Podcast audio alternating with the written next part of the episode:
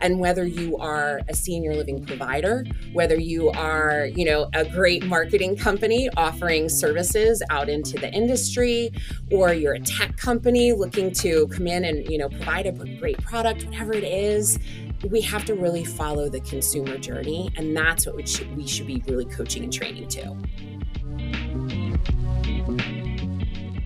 Welcome to the canopy iq podcast.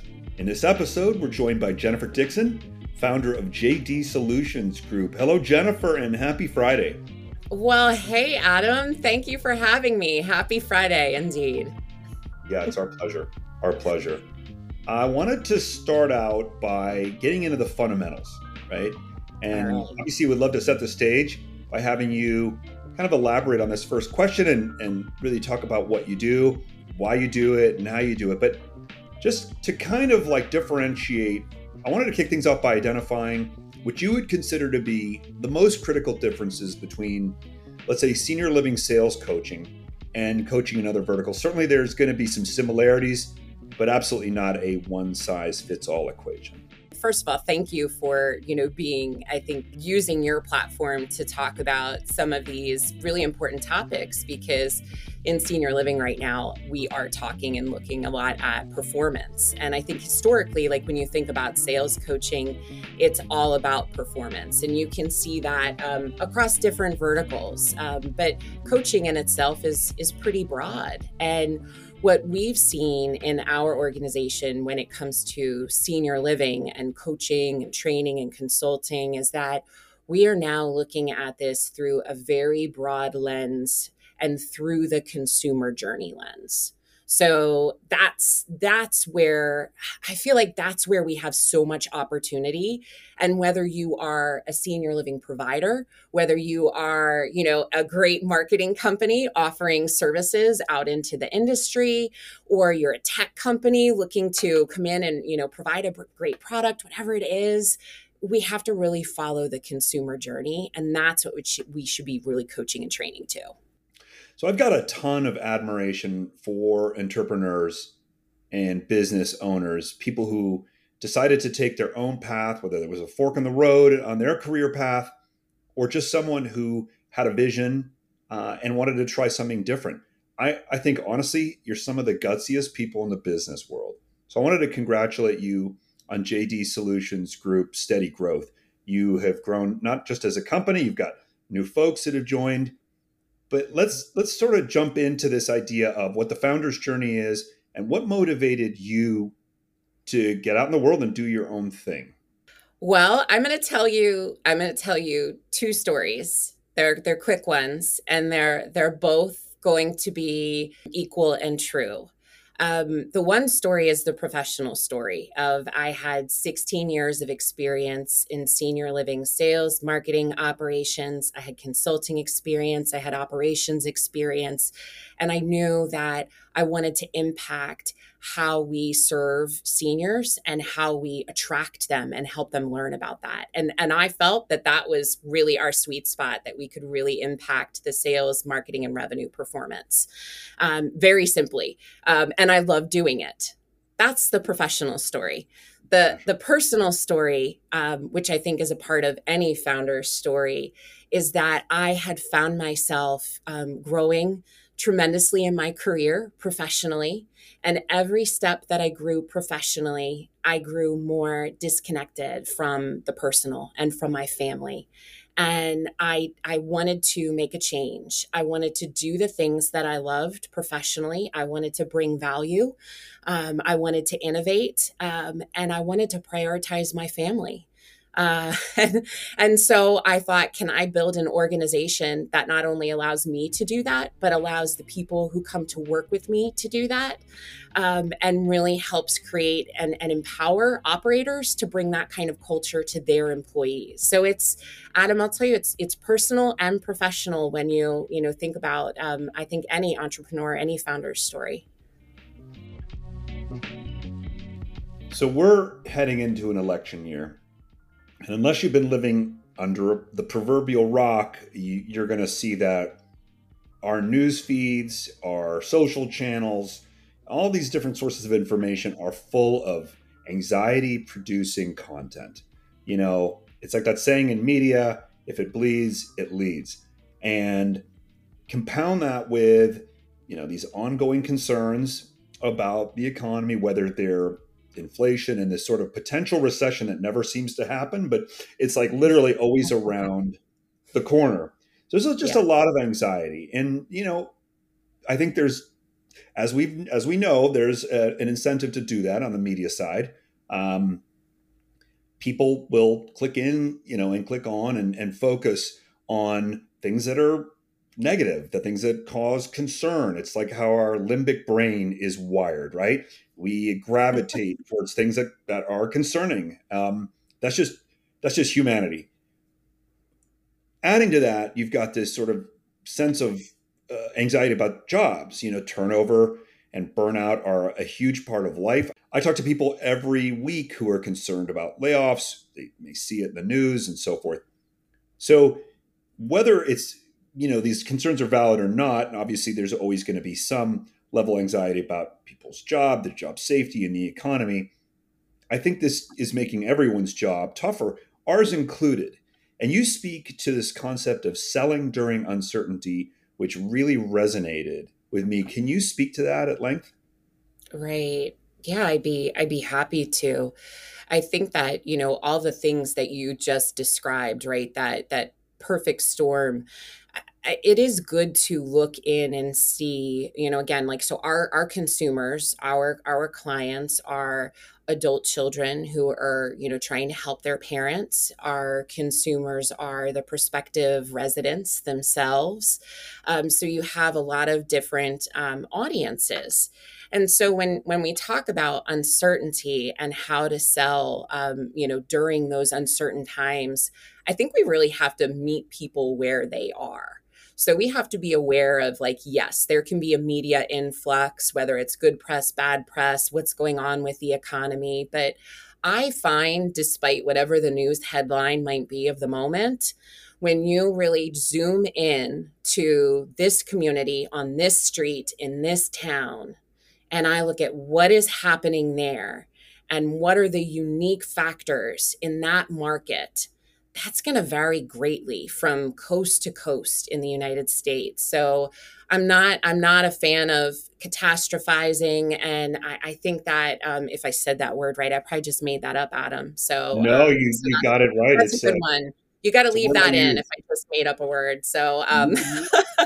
but really, I mean, look at senior living. This is whether you are an investor, an operator, somebody working in these communities. This is the most resilient group of people who have navigated through incredibly difficult times and are still navigating through it now and coming out and seeing all of these opportunities. So that's what I see. I, I do see we're at a crossroads too of best practices don't equal past practices, not always.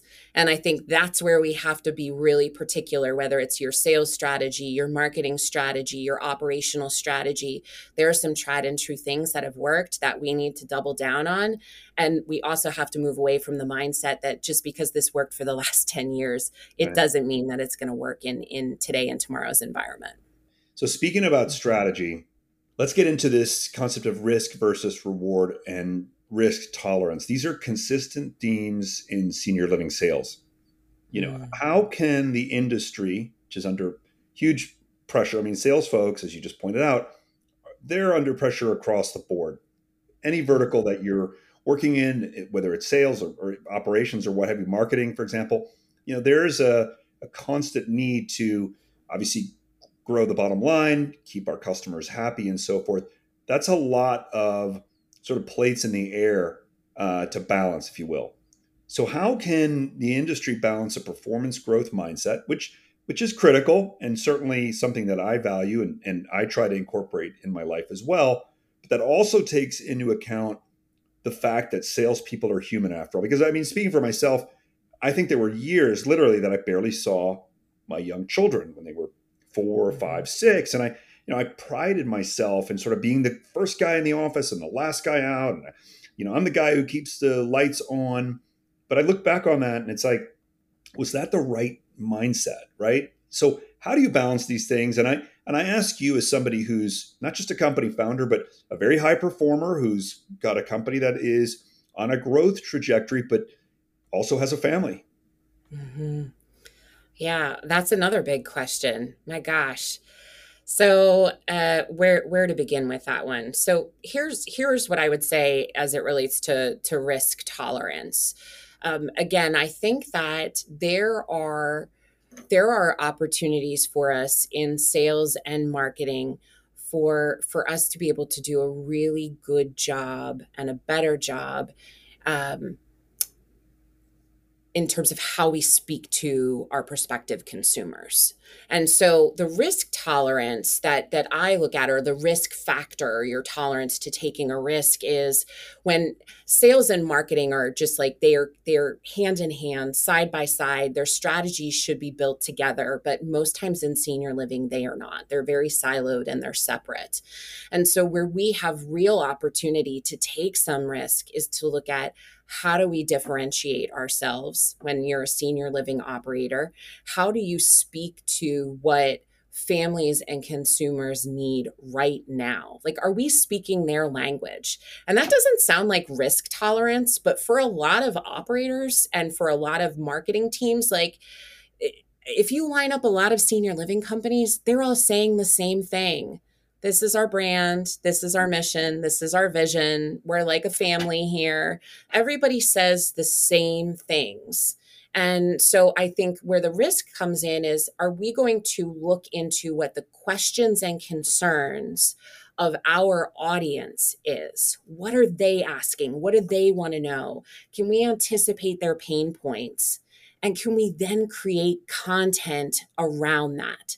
So, so the content should be based around our consumers and prospective families versus around us. That doesn't sound very risky, but yet we're not doing it as an industry. And I shouldn't say we're not doing it. There are some amazing companies that are doing it, but across the board, are we doing it? And are we linking that into our sales messaging? No way. Um, so that's, I, I see that as, um, you know, whatever risk there might be, there's huge reward. On that note, um, I want to say I really enjoy your LinkedIn content. You balance copy with visuals really well. You're very nimble at that. And your messaging is always so punchy. So I wanted to quote from something that you posted recently.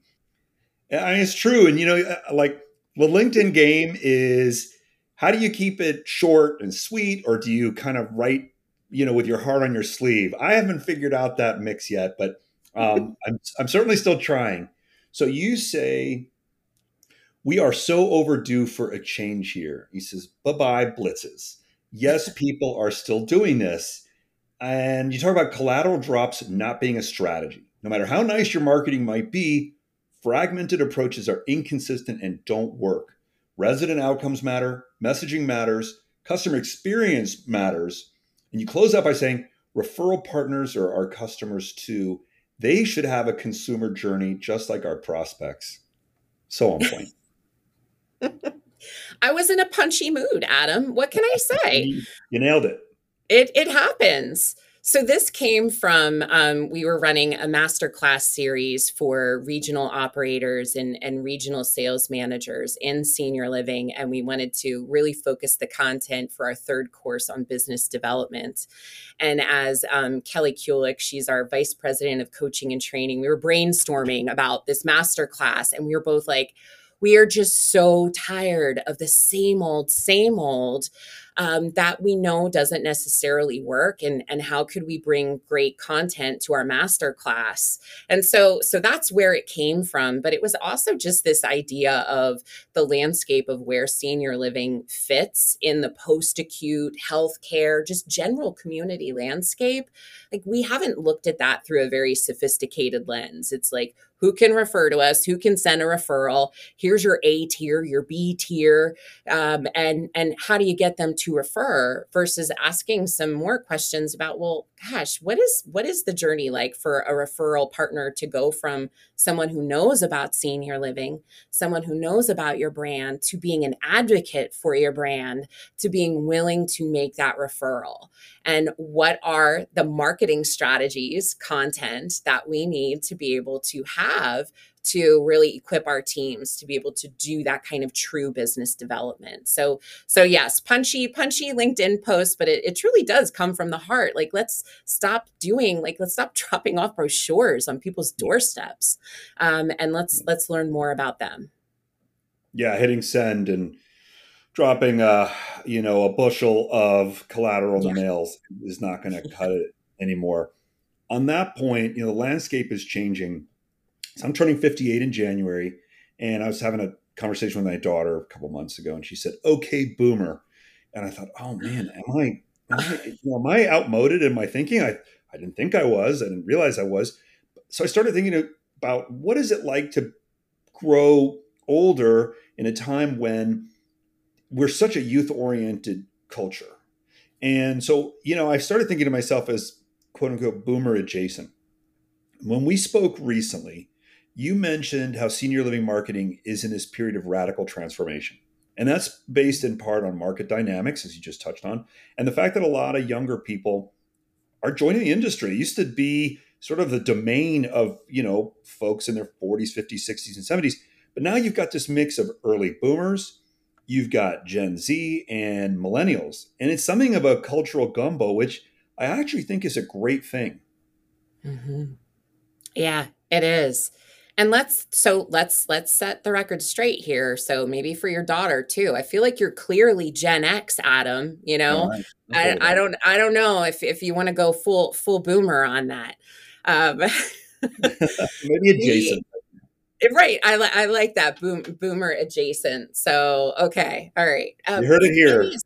yeah.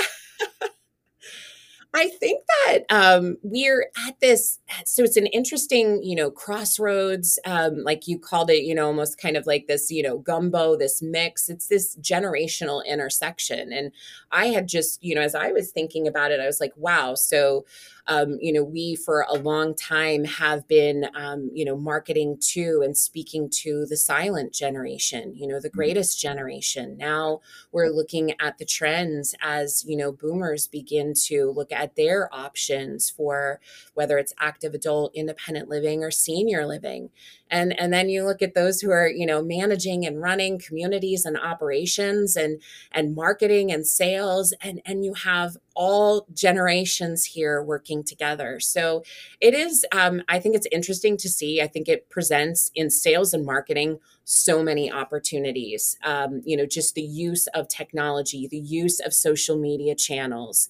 And there's so much, I think, that when you look at millennials and what Gen Z has to offer and how that can be really infused into trying things differently and speaking to different audiences again, it's I think it's a, a, cool time where we have nothing but opportunity ahead. So, and I remember in senior living 10 years ago when everybody was like, you all are crazy for looking at Facebook. Who does Facebook? No one's on Facebook. And now we're like, duh, like, of course, Facebook is everything. Um, so we're seeing that now with some of the trends with TikTok and, you know, using Instagram and how we use Twitter. And not that those are, you know, not necessarily haven't been around for a while, but how our industry is using them. Yeah, that's terrific. I actually had the uh, good fortune of uh, interviewing Tracy McCoy from Get Fish Slapped recently. She's a Facebook marketing expert, does a lot of work on on all you know the different meta platforms, and she talked about how Facebook's inescapable. I mean, you just have to be on there, whether you know whether you're a marketer or an operator. I mean, that is where our demographic lives, myself included. I mean, I remember starting out on Facebook. My gosh, it must be like 2004 and I don't think there's a day that goes by that that I don't check it. I mean, as mm-hmm. You know, as a platform goes, it is it is one size fits all if you're you know in your 40s at least.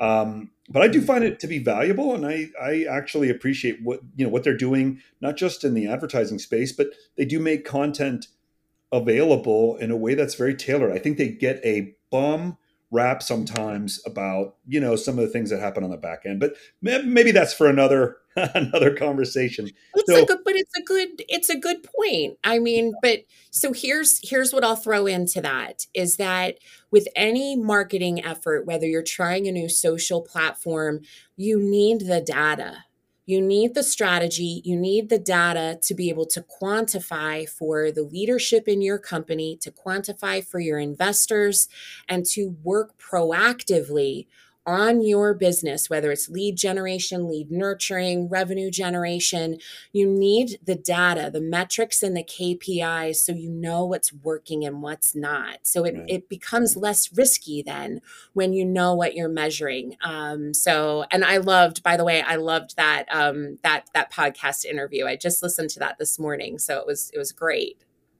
No, great. Yeah, she's she's pretty awesome um, bright lady and really focuses on always being on the cutting edge and on the cusp of new developments. And man, when you just think about what's happening in that space with now with generative AI and, and sure. how yeah you're able to serve dynamic ads and really the you know the AI engine is is creating tailored content based on your preferences and your needs. And I say bring it on. I, I really love that stuff. I wanted to touch on something you brought up in the past, and I think it's actually something that you you bring up fairly regularly, and that is that quote unquote training the trainer is some of your favorite work. Can you mm-hmm. elaborate on why that is? What what gives you joy when you get to train the trainer? Because after all, it's sort of like one ninja training the other. You know, it's not for newbies necessarily. That's when you're bringing out the special sauce, right? Uh, yeah.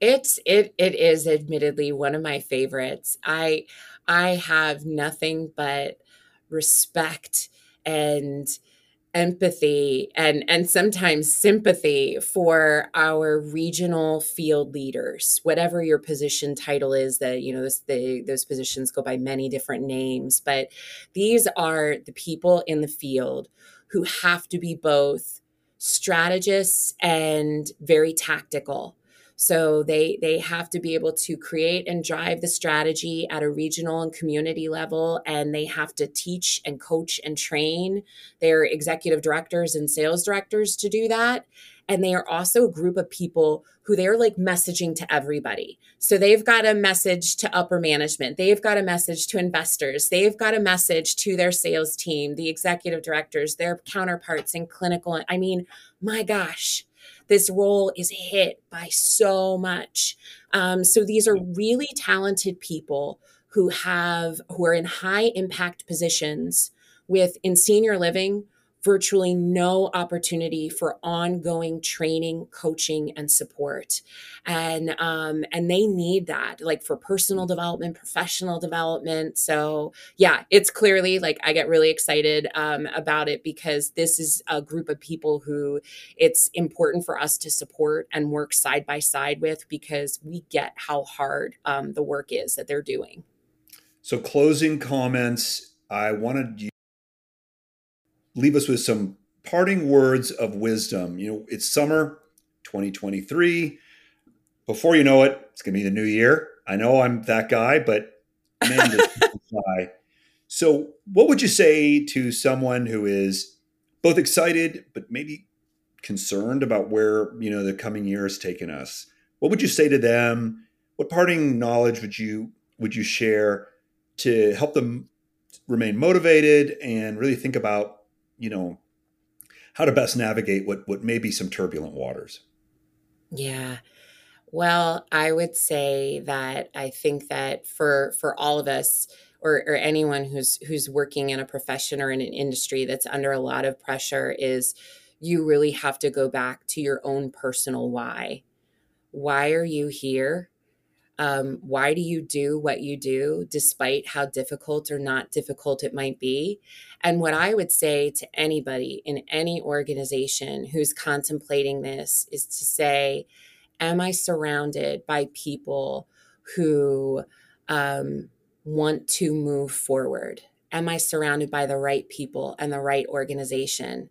And that's what you need to be doing right now and taking a look at that. So if you are and you've found your why, I mean, you there's there's nowhere to go but forward and to go but up. Um, but sometimes when you take stock of those things, you decide, wow, like now's the time for me to take the next step in my career. Now's the time for me to take that risk and that chance to do something different. Um, I think that's where a lot of people are at in their careers right now and what they're thinking about. So, um, and and I think you know, parting words and parting advice, you know, from the sales and, and marketing realm is. Um, be as proactive as possible you know moving from that reactive to proactive um, you know even your own mindset um, is, is, is going to make a big difference so I, I think that's that's what i would share adam oh that's terrific uh, i'm inspired as well i kind of i think i'm asking that because maybe i needed to hear it you know yeah. but uh, thank you as always jennifer you're um, you're really uh, doing such interesting work, and I would uh, really urge our audience to check out, you know, your content and uh, whether you're in senior living or not. Um, Jennifer's insights are are always inspiring, and I think even more importantly, they're they're helpful. They're uh, easy to easy to do in the sense of at least taking that first step forward. The rest, obviously, is uh, a work in progress, but um, congratulations uh, on what you're doing at JD Solutions Group and your growth. It's really terrific. Very happy for you. Uh, well, thank you so much, Adam. Thank you for having me. And as always, it's a pleasure. Thank you for listening to this episode of the Canopy IQ podcast. Be sure to subscribe to get notified when new episodes release and learn more by visiting canopyadco.com.